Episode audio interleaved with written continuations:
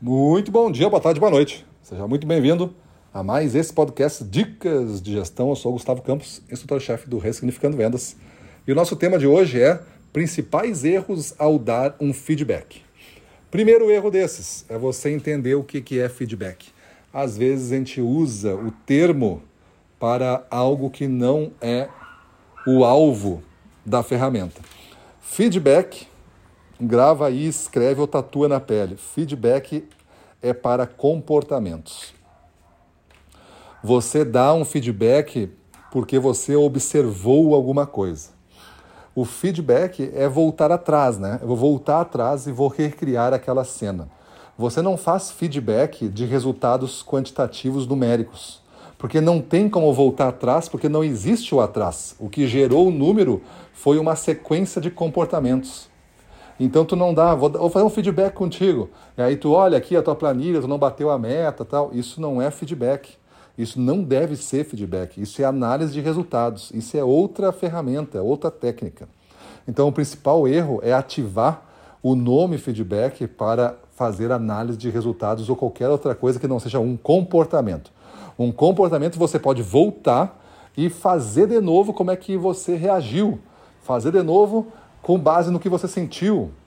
Fazer de novo com base no que você estava pensando naquele momento. E aí você modula diferentes aspectos para melhoria em cima desse comportamento. Você atua no comportamento, na atitude e não no resultado.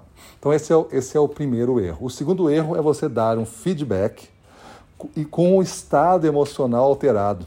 Você dá um feedback para a pessoa, mas você está com raiva, você está nervoso, você está é, com ansiedade alta, você quer que a pessoa é, mude completamente e, e, você acha que ele é uma pessoa que responsável e você está julgando já e aí vai dar o feedback. O que acontece é que o feedback fica com ar de julgamento e fica com ar de punição. Aí você afasta a pessoa desse, dessa plataforma de transformação e de mudança. Então, esse aí seria um, um grande erro. O terceiro erro é você fazer um feedback e não ter realmente vivenciado aquele momento ou construído aquele momento com a pessoa. Você ouviu falar que aconteceu isso e aí você chama a pessoa para dar um feedback com o que você não viu e com o que ela ainda não confirmou para você que fez. E aí você já está dando o feedback também. Então, esse é um terceiro grande erro ao dar feedback. Entenda,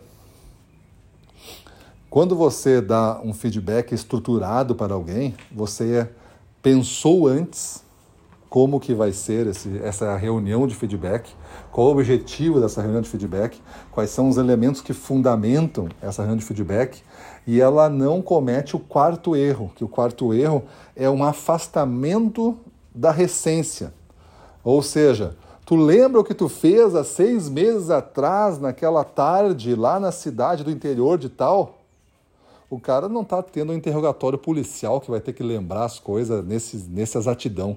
Ele não lembra. Feedback é para tu dar na recência. Saiu de uma reunião com o cliente que você observou alguma coisa como gestor, você dá o feedback para a pessoa já. Então, feedback e recência tem muito muita relação. E saiba que o feedback, sendo bem feito e construído com, com também frequência em cima de cada um da sua equipe, você vai fazer um dos melhores treinamentos que você pode dar para a sua equipe, coordenando por, coordenado por você mesmo, gestor, é fazer uma sequência de feedbacks com base na sua observação, modelando em campo ou na prática tudo o que a pessoa deve realmente realizar. Beleza? Então esses são os principais erros aí ao dar um feedback. Vamos para cima deles.